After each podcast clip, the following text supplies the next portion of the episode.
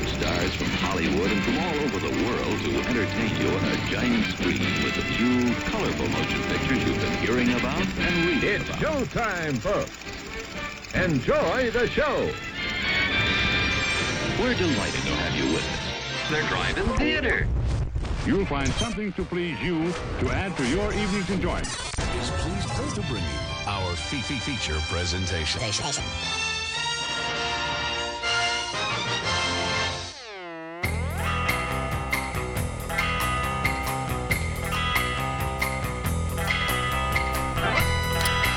What's up, everybody? It is Monday night. It's 8 o'clock Central Standard Time. It is May 23rd, 2022, and you are tuned into the Drive-In Speaker Box. I'm your host, Bo, the boom operator. I'm Slick Doggy, the grip.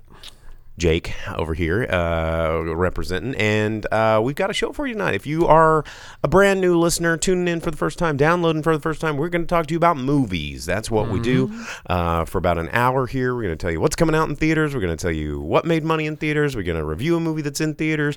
We're going to gossip. We're going to talk smack. We're going to chat in the comments over here. We're going to say howdy to Tony on YouTube, and we're going to say howdy to Vince over on Twitch. I already jumped into live stream, and you can do the same as well if you just tune in on Facebook Live, Twitch, or YouTube Live every Monday night at 8 o'clock Central Standard Time. You can join us too.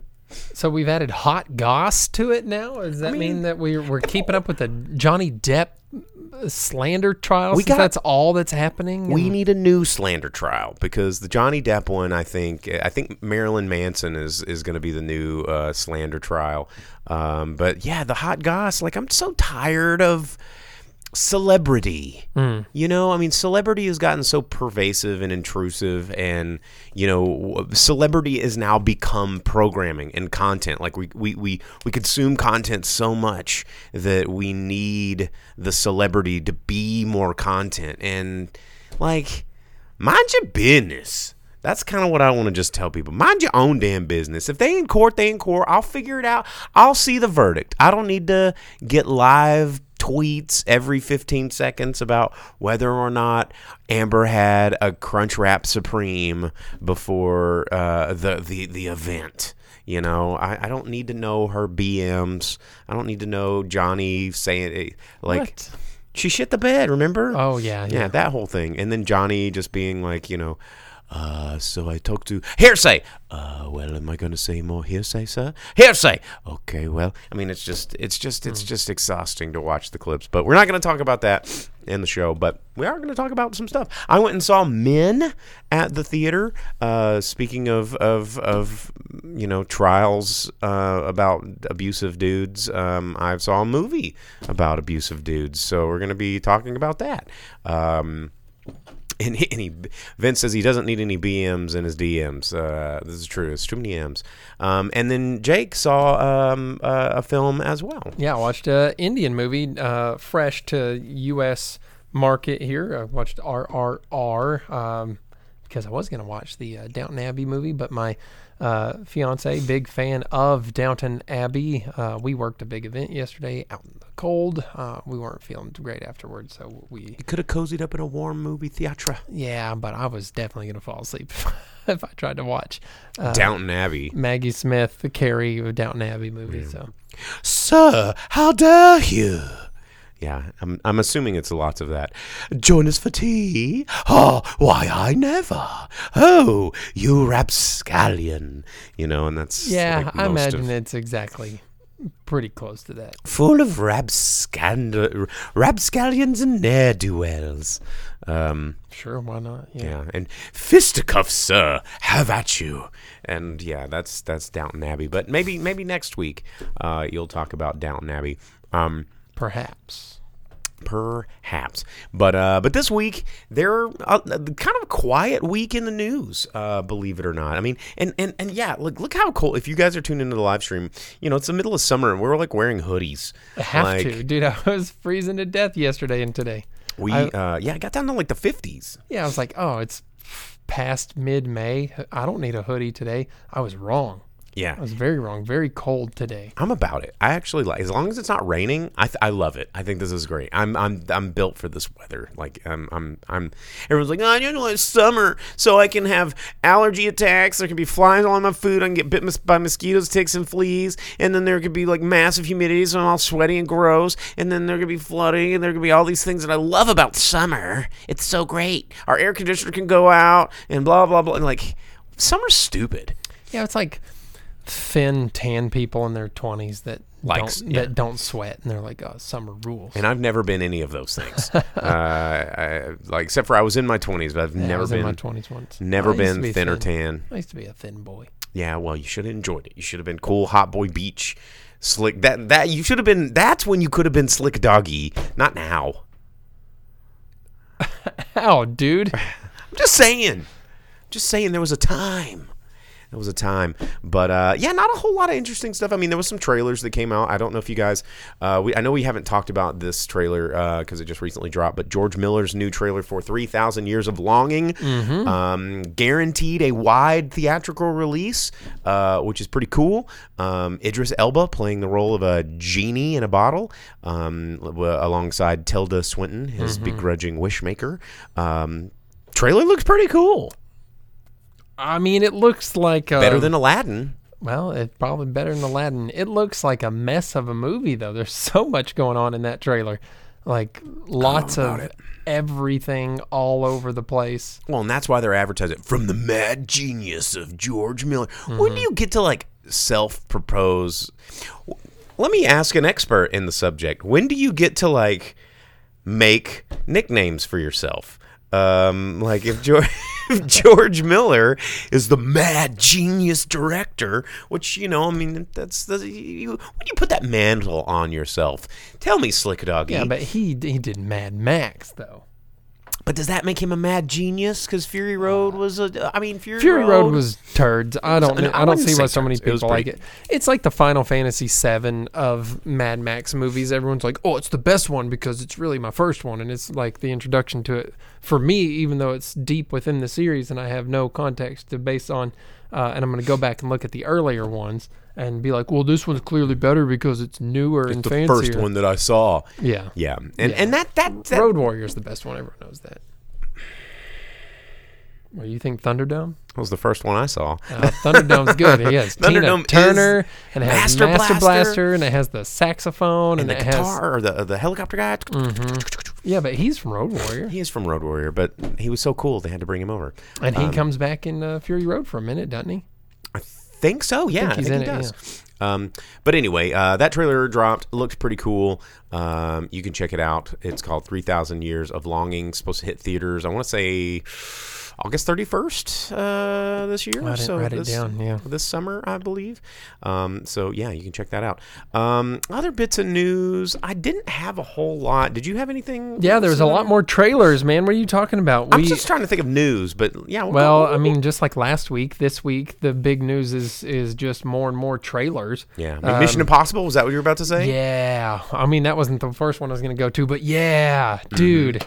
Trailer for Mission Impossible dropped today. Part 1, yeah. And it's like more of Tom Cruise. He like runs.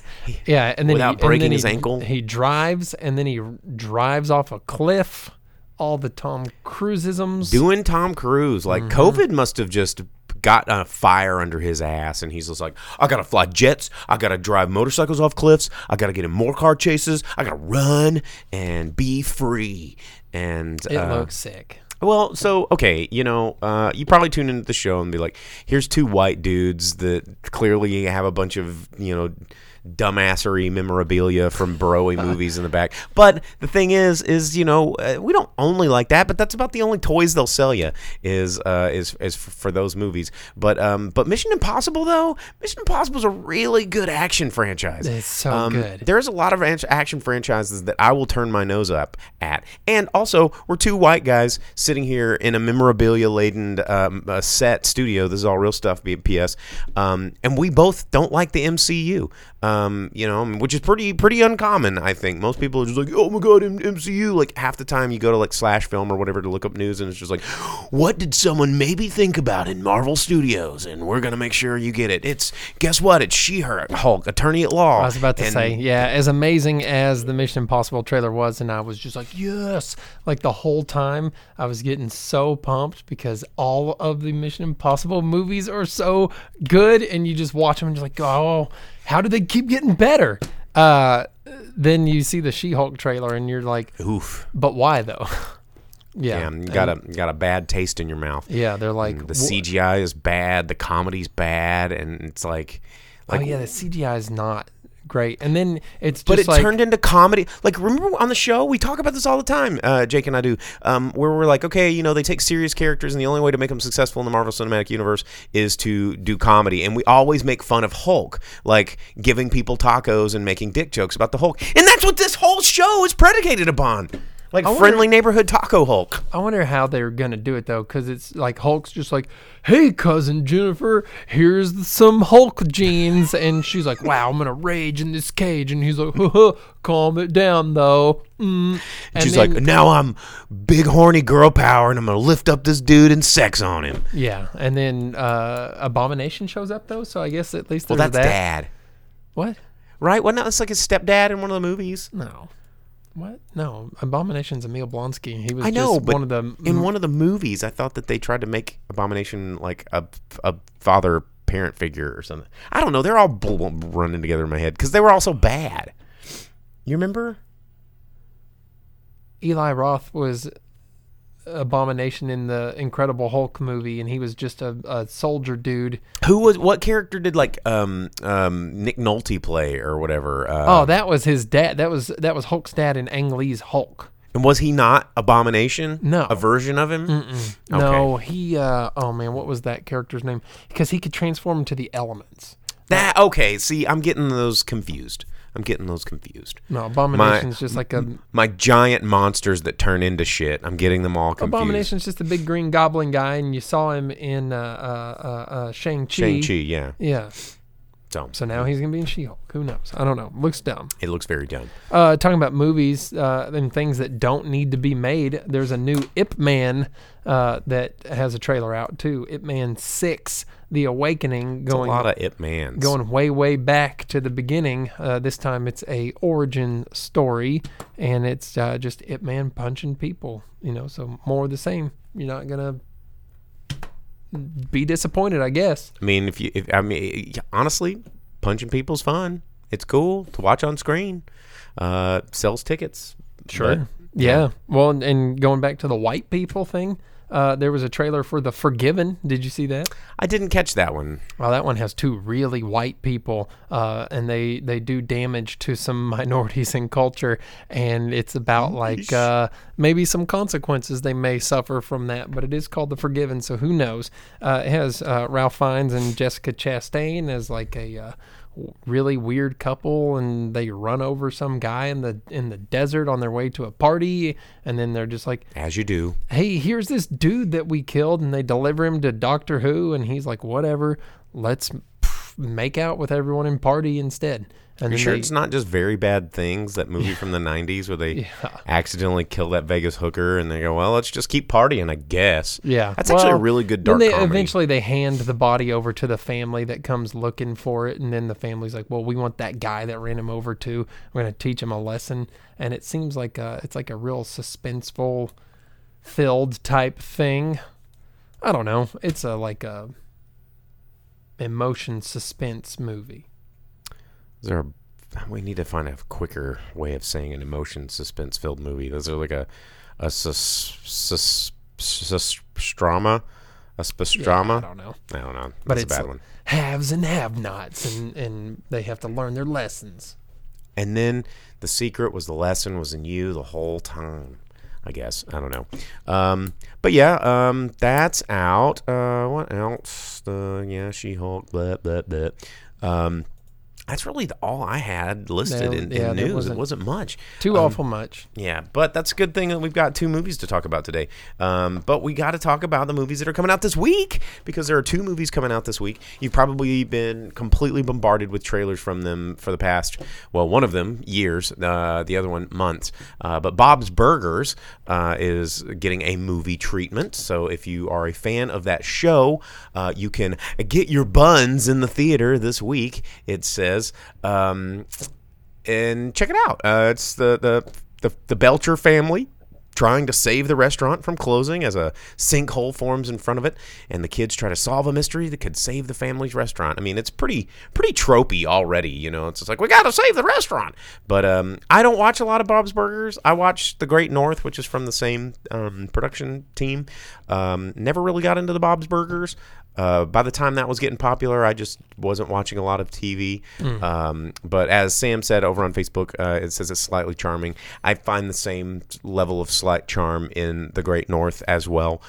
So I assume Bob's Burgers is very similar. You know, I mean, you see these camps of animation that do, you know, just different skins of the same show. Like, you know, Seth MacFarlane was really notorious for it for a while there in the mid-2000s, where it was just like, Family Guy, but then American Dad, and then the subplot character from Family Guy, Cleveland Show, and then they all sort of were the same show, just more. Shout outs to Dwight over on YouTube tuning in. What's up, man? American Dad was funnier than Family Guy because they didn't. I didn't say it wasn't funny. They didn't explain the jokes to you. It was better. But it was the same character archetypes. Yeah, you know, just the family things. Yeah, but one had a gay alien. A gaylian? Oh. There we go. See, we can do it. Coming to Star Trek, Brave New Worlds. Yeah, whoa. Oh, have you been watching Star Trek Brave New Worlds? I just started it, actually, and I did not realize that it was kind of a direct sequel from Discovery. And I have not watched Discovery because I haven't heard good things. And but, you know, Captain Pike, you know, is the lead, but it's when he's on the Enterprise. And I've watched the first two episodes, and I don't really like it that much. Are they going to have, like, the lead up? Like the end of the series be the lead up to the pilot for original Star Trek, where Captain Pike's on the bridge and he's like, I'll never get used to a woman on the bridge. Ugh. Oh, no, except for every character's a woman on the bridge, which is kind of interesting because, you're just, you know, that line from Captain Pike, but it kind of, because I know that, you know, and I know what they're trying to break, the Roddenberry stuff, and, you know, Uhura's obviously the main lady on the bridge, but in Brave New Worlds or Strange New Worlds or whatever the hell it's called, he's the only dude, like, and I'm like, well, Spock's supposed to be there, right? Well, he's. Do they give Spock his crazy bushy eyebrows like in the pilot episode? And Spock's just like smiling all the time, and he has insanely bushy eyebrows because they need to explain the pilot episode if they're doing this. Sam says 2 beeps for no. Yeah, can the finale just be how Pike ends up in the wheelchair, where he has like only beep communication? No, it is. So the first episode was actually kind of crazy because he sees his death. And he sees the face, like of the scarred up face from the So I was like, oh my gosh, okay, they're going here, but then it's really weird. It's very episodic. I know Night Owlishly over on Twitch said, hey, don't spoil it. But this show's very episodic so far. You know, I started the third episode and I got kind of so bored that I didn't finish it. But you know, the overarching narrative style that Deep Space Nine started, and some of the other ones, like Picard, is doing really hard.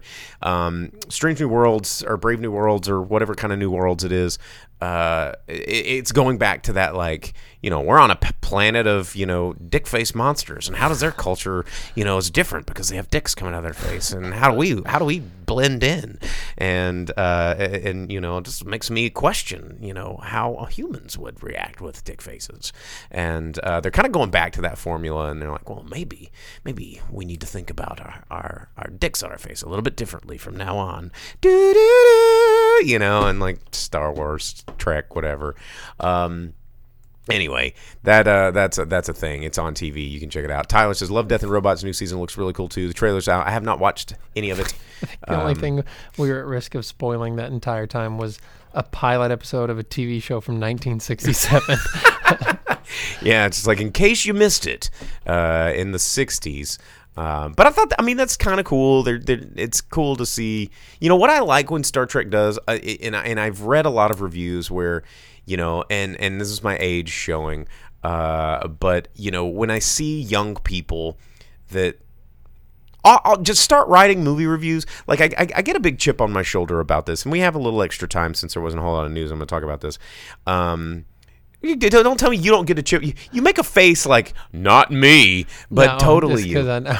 Well, they'll write these reviews for all these, like, you know, notable websites, and they've clearly just started watching movies yesterday. Or, like, I just watched Star Trek for the first time, and this is how I feel about this, you know, 60-year-long franchise. And they go, oh, it's stupid that they're wearing these clothes, and they really dropped the ball on this one.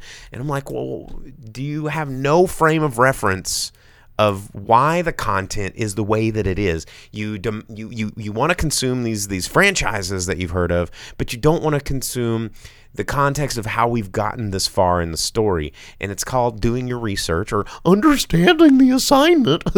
TikTok. And see, you raise your eye because you're an old person and you don't know what TikTok is. But yeah, I guess that's true. But, you know, the thing is, if you're going to review films, you know, like, don't call it a review. Call it an opinion. Like, if you're like, I don't like this because it smells. Like, that's an opinion. But if you're reviewing a film and you need to, yes, you can put your opinion into that, but you also need to understand the context of these films and the history behind these films and these IPs and these franchises to really break down the stories and where they're going, how they got there, what maybe have caused them to fall apart as content. When you start to understand why the like Halo, for example, it's like, you know, when it falls apart, it's because if you understand what it's built upon, you see that the pieces can't please everything, and everyone's like, well, who cares if it pleases everyone as long as it pleases me? Yeah, apparently Halo just continued to get worse, and I made the right decision not watching it because they have Master Chief get naked and get with a so alien. Not only did he take his helmet off, but he showed his helmet. Yeah, like an alien lady, and yeah. Someone posted an image the other day. Master Chief had his face all busted up and everything. Let's just call him John. John Dingus. So John 117 Dingus Man had his face all busted up and stuff, and everyone was like, if only there was some sort of apparatus made to protect your face and head area. Yeah, be weird. Yeah, like the helmet technology from Mjolnir armor. But yeah, so I mean, my point is with that is, you know, I think the whole argument is, well, they shouldn't have to cater to everybody, ...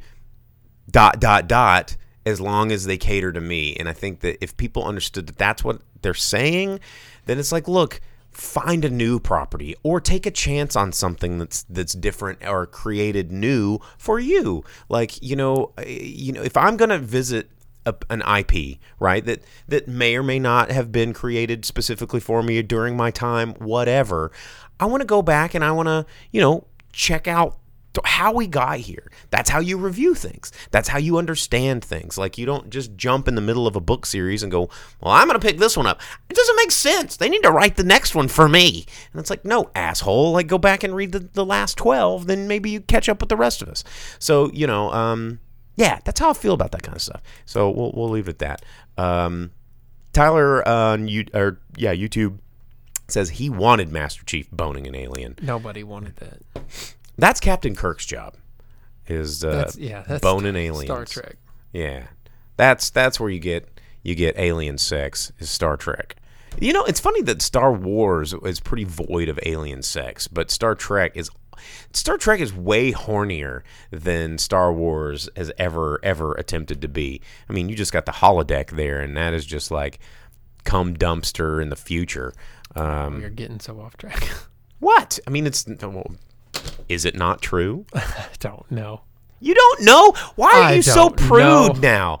Like, something has changed, and Jake would have been like, yeah, dude, let me tell you about, like, who's the guy that comes in and mops up the holodeck, dog? And now you're just like, it's Quark. I've never or Quark makes Rom do it. Thought about intercourse in my life. I'm going to go home and eat graham crackers. Google the history of Graham Crackers, and that joke will be a lot funnier. Because you know your context. Because do your homework, and history's fun. Graham Crackers were invented to be like anti-horny food. So there you go. I did the Google for you. Now you can go find the further tale on the Googles. But anyway, speaking of old IPs, a 35-year-old movie is finally getting a sequel this weekend. We've been waiting for 2 years for this thing to come out. Top Gun Maverick. Yes. Coming out in theaters this year. Because what is more plausible than a pushing 60-year-old ace pilot that is apparently the only thing that the Air Force or Navy can do to, fix this problem is call in someone who's clearly not in good enough shape to pilot these things, except Tom Cruise does it in real life. Mm-hmm. And there's a lot of really cool behind-the-scenes stuff talking about the camera techniques they used. I read a really interesting article about, how they chose some of the locations for shooting these aerial choreography scenes, because aerial shooting is difficult because a lot of times you're on another moving object, filming moving objects, right? Or you're way on the ground and having to shoot up, so it's really awkward. But they went to these huge mountains and mounted camera crews at the same eye line as the jets, because they were up so high and used long lenses, and apparently it's just like an incredible experience to see some of this stuff. And then Tom Cruise flying jets, that's pretty wild. As Logan says, good morning, aviators. They still haven't sent him to space yet, have they? Did he not do like a space skydive? No, he was supposed to film a movie on the space station, but Russia got their actors there first and then started a war. That's why they did it.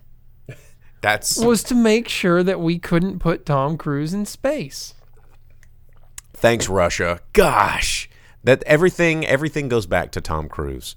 Because he's Zeblix level 7 in Scientology or whatever. No clue. He is Zorb. I don't know Scientology. All I know is, doesn't it have the leader is John Travolta with that big head makeup from Battles?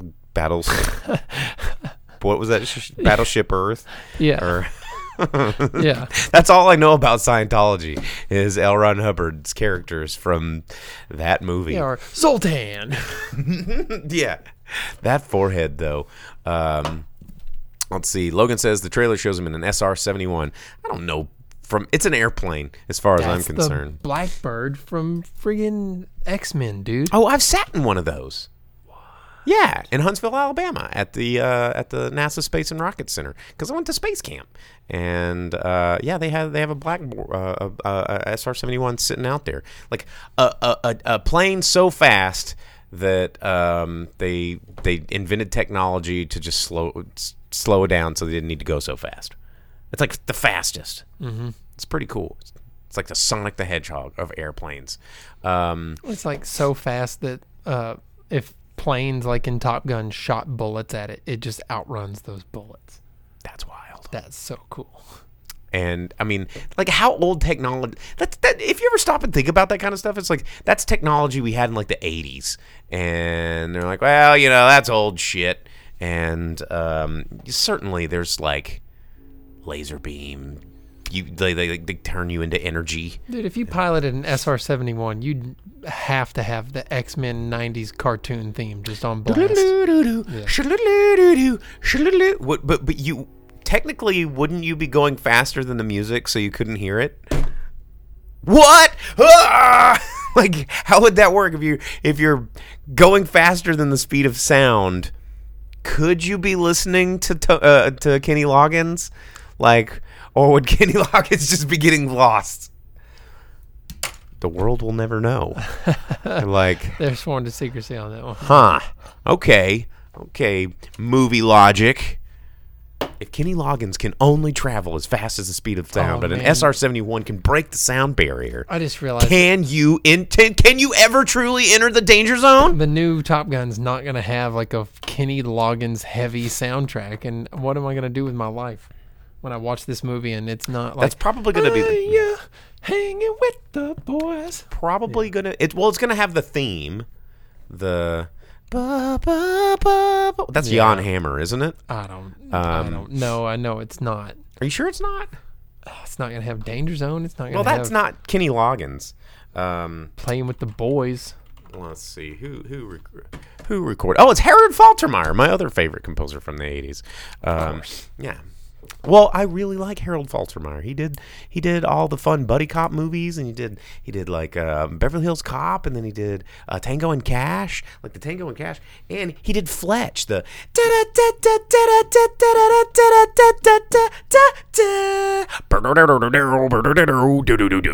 like God, it's so good. Like homework on the audio levels, like. Oh, yeah, I'm seeing my waves over there. Yeah. Well, like, after the show, you guys, like, when you're driving or whatever you're doing, like, go, huh, Bo said, like, check out the theme song to Fletch and do it, and you will not be disappointed. But what about the theme song to Fletch Lives? Yeah. Logan says, oh, take my breath away. Bow, bow, bow, bow, bow. Boom, boom. Boom, boom. What are we doing? We're not, like, I'd play the samples, but we'd get in trouble. We'd get flagged for... That's true. We're talking Top Gun. We'll see what its theme song or what its soundtrack sounds like. I'll be there. I want to see it. We've been waiting for 2 years. We've been waiting for a long time. Like, I'm kind of over waiting. I'm like, I just want to get it over with. I want to see it. Let's just get it done. I'm not expecting a whole lot. I am expecting some good aerial dog fights. I'm expecting everything.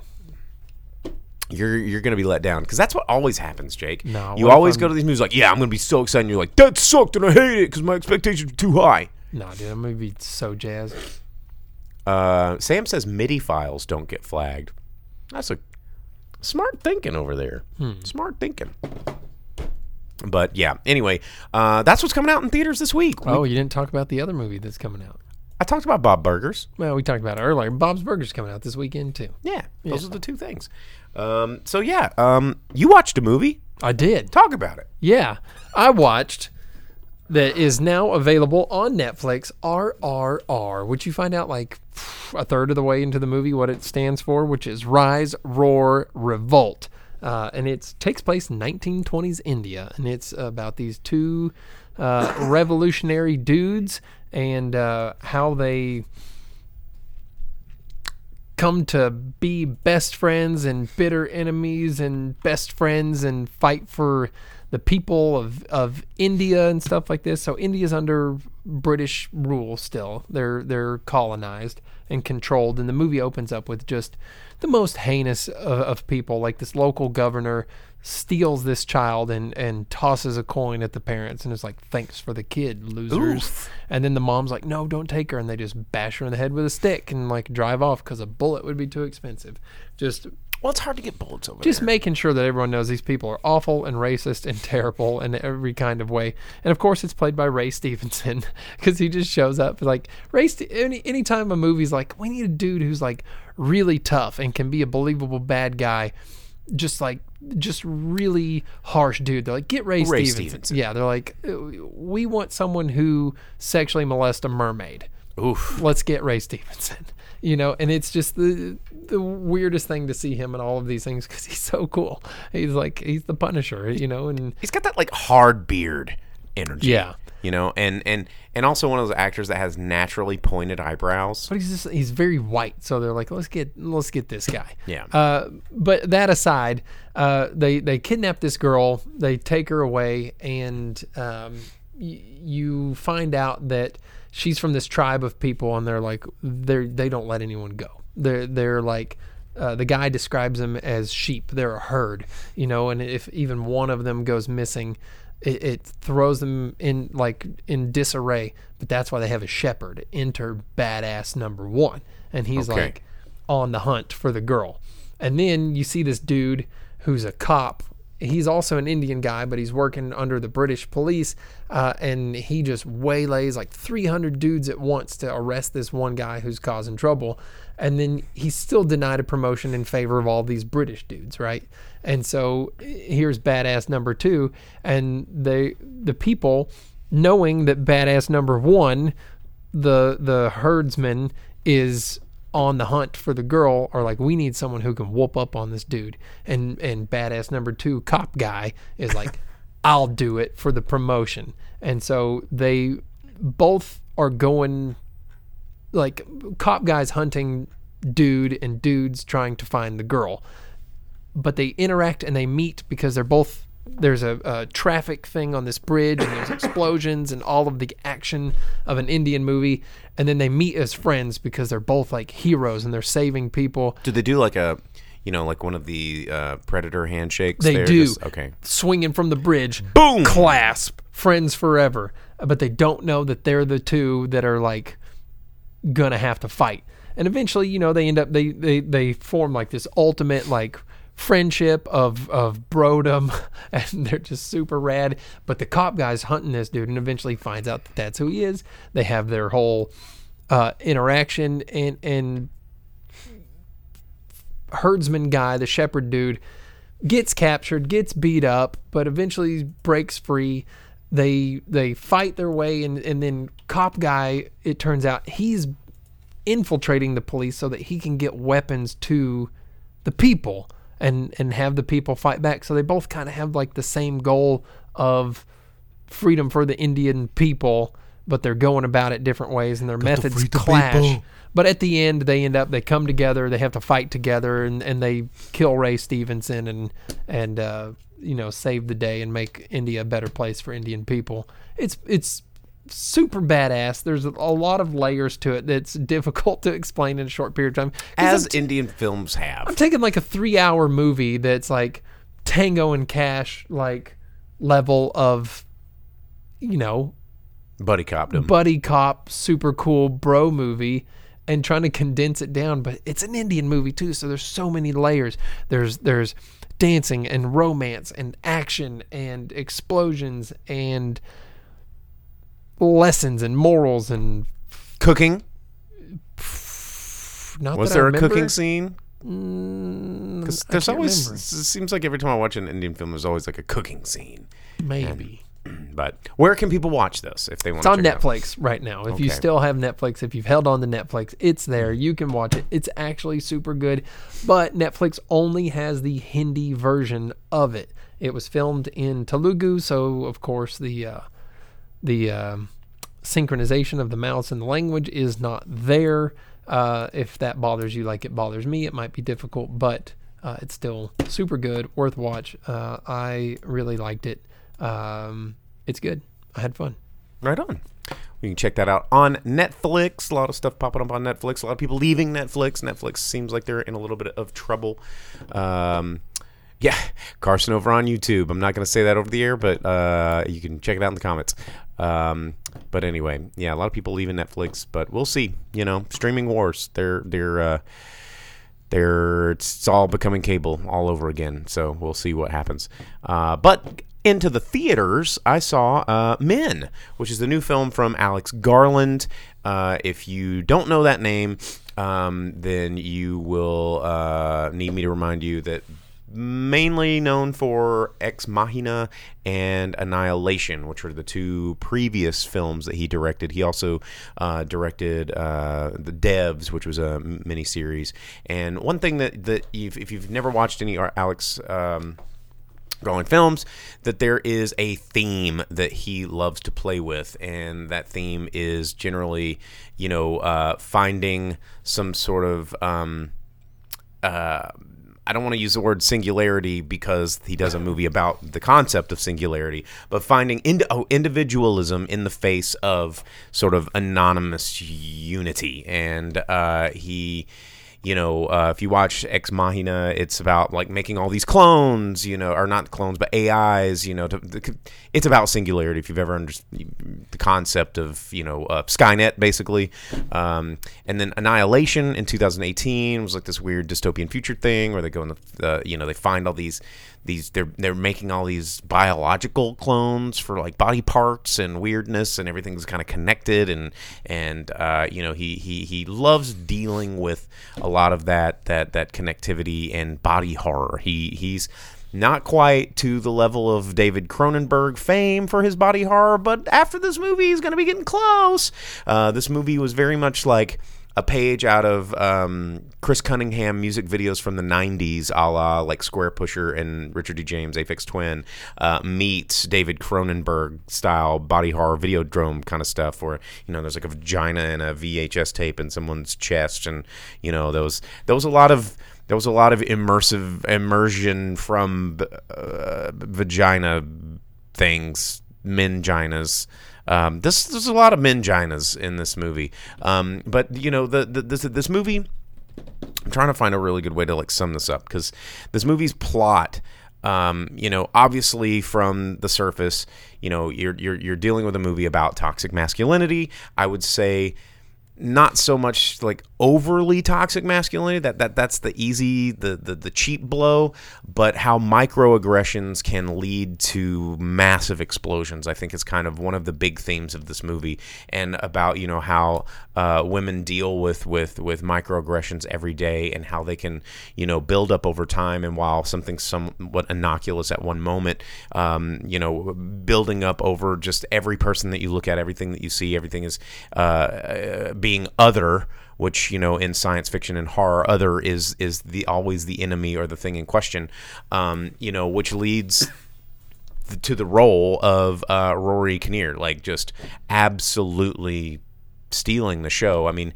it's basically a two actor film. It's Jesse Buckley, who has a great character performance as Harper, the lead, and then Rory Kinnear playing every other character in the movie except for the husband, who dies in the trailer. No spoilers. And the best friend on Skype. Which, you know, the film obviously created in the pandemic. It's a very intimate film, very, very claustrophobic. And I think this is the strengths of the movie. You know, the kind of like holy shit moments of the end are what make the movie sort of fall apart, because Alex, you know, he loves dealing with, you know, at its core, this is sort of like a very old English folklore-y horror story, but it's wrapped in, you know, kind of sexy, poignant sort of gender study, a la what is that? Beneath the Skin, Under the Skin, the movie about that where she's the alien that goes around and like seduces dudes and eats them and wears their skin. Really great movie. Something Under the Skin. Somebody in the comments will figure it out. They'll Google it for me. But you know, this the themes here are the scariest part of this. There's a lot of suspense. There's a lot of, you know, internal horror and isolation of Jessie's character as she is dealing with grief. Like, this movie is very much about grief and the healing process, and how, you know, it can create a world of panic where everything is a monster. And so for me personally, like, when I left this movie, it leaves with a big question mark. And so I was wondering, like, you know, did any of this stuff happen? Was a lot of this just her journey and grieving? The ending could have been, you know, was this a monster, or was this just a dude that got in her way? And you know, we don't know. And that's something that Alex does really well in his films, is he doesn't answer all the questions, and he leaves you guessing of what's happening on screen to these characters, and is this a part of a bigger play and a bigger story? And I think that's where the strengths in this movie lie. But it starts to lean too far into, oh well, we gotta make it scary. We gotta do a oh my god moment. We gotta do some sort of creature. We gotta do some sort of thing. And leaning into that, it fell apart for me. Like, the end, just all of these themes. It's like, what are you trying to tell? Like, when, with a storyteller and a director like this, it's like, what do you want me to take away from this movie? Because you're presenting it in a way that is intellectual, and there is something that I need, a message that a viewer needs to take away from this. And obviously, the themes of microaggressions and all of this and dealing with grief is very clear. But what's the take home? You know, and you know, a slasher film like Chainsaw Massacre, the take home is, I'm just gonna be really entertained watching a dude saw millennials in half. Like, that's fun. But this movie is not that. But by the end of it, it started to feel like that. And that's kind of where I got distracted. As Tyler just said on YouTube, he's like, it never got to the point. And I agree. It did. You know, I didn't need it to just stick the landing and go, well, Guess what we learned today, audience, but it left it so ambiguous as if they didn't even know what they were trying to say. And, you know, there was a lot of religious and shamanistic, paganistic metaphors and themes that were introduced like early on, like the moment she bites the apple, and they're like, oh, forbidden fruit, huh? You know, like, okay, well, am I supposed to be thinking about the Bible? And then they go, and there's like this plant god thing, man, and you're like, okay, well, am I thinking about paganism? You know, and then they're, you know, very, very... lots of vaginal themes throughout the movie, and it's like, okay, well, are we talking Wiccan? Are we talking paganism? Like, what's happening here? What are we supposed to? Is the message that, you know, the interactivity of men and women haven't changed in 2,000 years since, you know, the recorded history, or, you know, is there something more ethereal and mystic at play? And it doesn't really explain any of that, and that was a little disappointing for me, because I want to know where my head's going to a point where I can at least find my path. I didn't want him to spell it out for me. You know, this is a final girl horror style movie. At its core, if you're going to break down the structure of this film, it is very much a final girl, you know, narrative, like, you know, creepy situation, bad guy, person that you think probably doesn't have the strength and wherewithal to get through something like this, but does, and overcomes the evil at the end. And, you know, okay, no spoiler alerts. That's how every single movie like that goes. And it goes like this here, but I wanted to see whether or not this was a creature of her imagination, and she just straight up axe murdered the dude that owned this house, that in her mind all these dudes are looking the same, and she's just fed up with fucking dudes giving her shit. Or was this a crazy weird monster? Like, I don't know. We don't know. And I kind of wanted to know, because she still had blood on her, and her friend was there, and you're like, okay, what? Give me one more scene. Or maybe that's what Alex wanted in this movie, is to just leave us guessing. Hannah says on YouTube, it's like an essay draft that started off well, got off track, and then didn't actually get to the point of the story. Yes. You know, it's like, in this film, we're going to talk to you about these themes. And then they get off on a story about something that happened to them at a cafe, and then they never get around to just telling the story. So I will say that people are going to talk about this movie. There is some creature effects in this movie that are just beyond disturbing. You know, just like horrifying body horror. If you've ever wanted to see a close-up of a vagina giving birth to a monster that has another vagina on it that gives birth to another monster that has another vagina on it that gives birth to another monster, you're going to get all that in this movie. And I'm sorry to spoil that for you, but it very much escalates. Like, there's a movie that it's kind of a cult classic now. It's called Society. And remember when I showed everybody Society and I didn't give them any warning? And it's just like 45 minutes of like, why the hell am I watching this? This movie's boring and slow. And then all of a sudden there's a dude that's ripping his asshole apart, and it's his face, and then he like fly mouths and vomits onto another thing, and like skin's going everywhere. It's really weird, but it's really fun. But anyway, yeah, it's a movie to see, and, you know, it's definitely not for everyone. Okay, A24 movies, again, very it's weird how many A24 movies we're getting in theaters, and I will say that A24 films are, I mean, not challenging's not the good word, but they're definitely not blockbuster films for everybody. You know, you're going to go in and you're going to have a theatrical experience of something that is not Thor playing, you know, Guns N' Roses on his axe guitar. Like, you're not going to get any of that in this. And you're saying that like that's cool, but that's Marvel. That's literally the new trailer of I didn't see him playing Guns N' Roses on a guitar. The whole trailer is just like, it's not Thor himself. Like, it's just like, welcome to the jungle. My name is Thor. I got an axe made out of Groot, and I make jokes about loving Chris Pratt. Here we go. I'm on a spaceship. My buddy's made of rocks. I got a big old ding-a-ling, and here's a girl with my hammer. Jungle, welcome to MCU. You know, like that's the whole fucking trailer, and. Yeah. How did you miss that? I don't know. Yeah.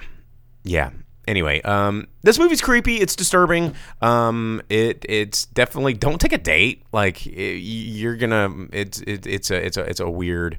Yeah, it's a sweet child of mine, but I couldn't have thought of lyrics on the fly that fast to a different Guns N' Roses song. Jungle's easier. You know, you're gonna die. But Men, it's in theaters. You can check it out. Go with your friends. Don't go with a date. Definitely don't take like a person you're not like in a very serious committed. Well, don't take anyone to see this. Go see it by yourself or just with homies. Like this movie deals with some relationship shit that's hard. It will make you hate the opposite gender for whatever reason. It's just a weird movie that I don't hate. Like I would say in terms of Alex Garland's films, not my favorite. I would definitely say Ex Machina is the top, then Annihilation, then this. Not saying that any of them are bad. That's just how I would rank them personally. But it is an interesting film, and I like the fact that it is in theaters, and I want to go back to the theater and sit in the lobby when people are coming out of this movie just to hear what they say about it. Because I know that there's going to be a lot of people that go to this movie just because they think it's going to be scary, and they're going to walk out going, what just happened to me? And to me, that's pretty fun. Do not see this in IMAX. Sam says in IMAX. Yeah, but excellent performances, I will say. Rory Kinnear and Jesse Buckley knocking it out of the park. Men, in theaters right now. You can check it out. There you go. All right. Boom. A lot of themes. A lot of vagina themes. Bordering Lars von Trier.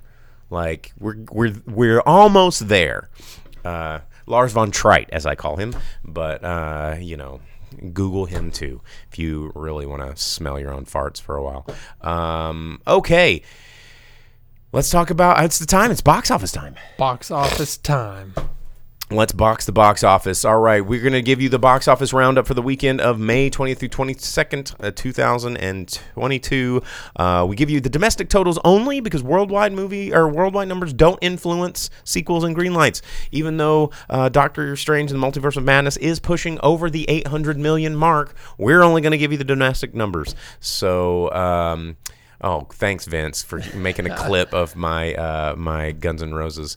But anyway, we're going to start with number 10, going to work our way up, tell you what's making money in the theaters. And again, if you interpret these numbers, you can understand the data. You can tell when movies are probably going to leave theaters. So if there's a movie that's not doing well that you want to see, then maybe you should go out and see it because it's probably not going to get an opportunity to. Yeah, you can be real badass at the box office movie game that Dina league plays. All right, so here it is, top 10, coming in at number 10, still holding on, but big drop.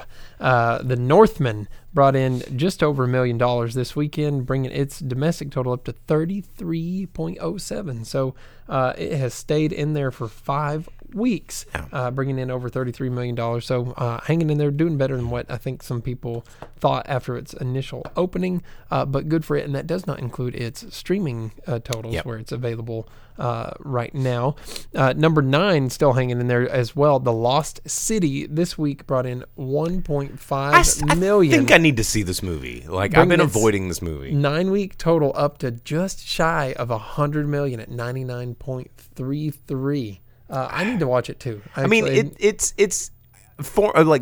Formulaically, it looks like a movie I would enjoy, and I just haven't had a chance to go see it in the theater. Like, there's just other things that I want to see first, and that just seems like a movie that I'd probably like watch on Netflix. Yeah, it looks like Sahara or Fool's Gold or something like that. Just one of those feel good, fun, just kill an hour or two, dumb adventure, romancing the stone type thing. Yeah.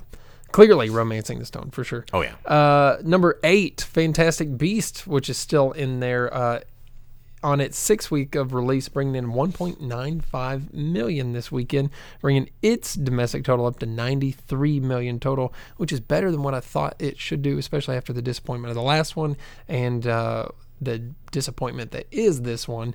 Good for them. Yeah. They're doing something. Number 7, Firestarter, in its 2nd week, already at number 7. But there's like no advertising for this thing. It brought in just shy of 2 million at 1.989, bringing its 2 week total up to $7 million domestic. So that's a bummer. Bummer. But for what did they expect? Yeah. What did they expect? I don't know. Number 6. They didn't flip the script. They didn't put her in a wheelchair. They didn't, you know, like they. Yeah, they but just, why change things? Just maybe put some ads out there. I think that would have gotten people like at least talking about it. They're just like, yeah, doing a shot-by-shot remake of Firestarter. Everyone's like, what? What movie? Mm-hmm. Oh, little girl sets fire to stuff. Yeah, okay. Stephen King or whatever. Yeah. Number 6, Everything Everywhere All at Once. We reviewed that on the show. Still and hanging in. Ninth week brought in $3.13 million, bringing its domestic total up to 52. Only a 5% drop. That's pretty awesome. Yeah, not bad. That one's hanging in there better than most because it was going up for a while there. Opening at number 5, Men. Brought in $3.3 million on its first week. Well, you also have to think about how niche of an audience this is. Sure, you know, there's it opened in 2,212 theaters this weekend. Yeah, it's only about half of the pre-COVID theater numbers. And it's rated R, which cuts out a lot of things, and it's also a difficult movie. So you know, it's I'd say it's as odd as this movie is, that's as good as an opening I thought as it was going to get. Sure, because with all the other movies out there, you know, you have some of the feel-good things. Like, you have like Lost City, you have a Harry Potter movie, you have a Michelle Yeoh vehicle, and then you have our top 4, thanks, Bottle Rocket, that are all going to be something a little more accessible for most people. And rounding out that top 4 is going to be Sonic the Hedgehog 2, bringing in $4 million this weekend in its 7th week of release for a domestic total of $181 million. Sonic killing it. We'll get Sonic 3 at some point with Shadow. Yeah, and more cheese dogs. Chili dogs. Number 3. You didn't come down and slurp a Chicago dog with us at the Malort event on Sunday. I was slinging Chicago dogs. Well, I didn't know about it. That was awesome. But I was working an event just outside of this building here. Oh, thanks, Vince. Oh, well, thanks to Bottle Rocket. Happy 10 months of the subscription. Dang. Hey, hot damn. Kill right. Number 3, The Bad Guys brought in $6.1 million this weekend, bringing its 5-week total up to 74.4 for its domestic total. It's out there. It's doing its thing. Animated movie. People like it. Opening at number 2, the new Downton Abbey movie, A New Era, brought in $16 million. Not a bad opening weekend for a movie based on a TV show full of old British people. Mm-hmm. Yep. Focus features. I mean, hey, people, 16 million. People want to see it. Downton Abbey had a big following, you know. I'd be interested to see what its international totals are. So Sam over on Facebook said, Ugly Sonic was a character in the Chip and Dale movie, which was on Disney+. I don't have Disney+, so I didn't see it. But OG Sonic, the one that was in the internet trailers, is a character in Chip and Dale. The one with the little eyes? The little eyes and the dumb nose. And the teeth? Yeah, and the teeth, the individual teeth. So I kind of want to watch Chip and Dale just for that. But I've heard it has some weird stuff in there. I've heard it. Your eyes out for it. Yeah, pretty insane. Yeah. But Chip and Dale. Yeah. What's more fun than that? Magnum P.I. and Indiana Jones team up. Chip and Dale. There it is. Number one, still holding at number 1, Doctor Strange, Multiverse of Madness, brought in another $32.3 million. That's so much. And its 3rd week, bringing its domestic to $342.7 million. That's a lot of dollars for a real dumb movie. It really is. You got to see it. People got to see it. You got to know what happens in the Marvel Cinematic Universe. You got to know where it's going, how it's all connected. Contractually obligated to go see that movie. So yeah, that's what you're gonna do. But next week, that's right, things are gonna change because we're gonna fly right into the danger zone with some Top Gun. So excited.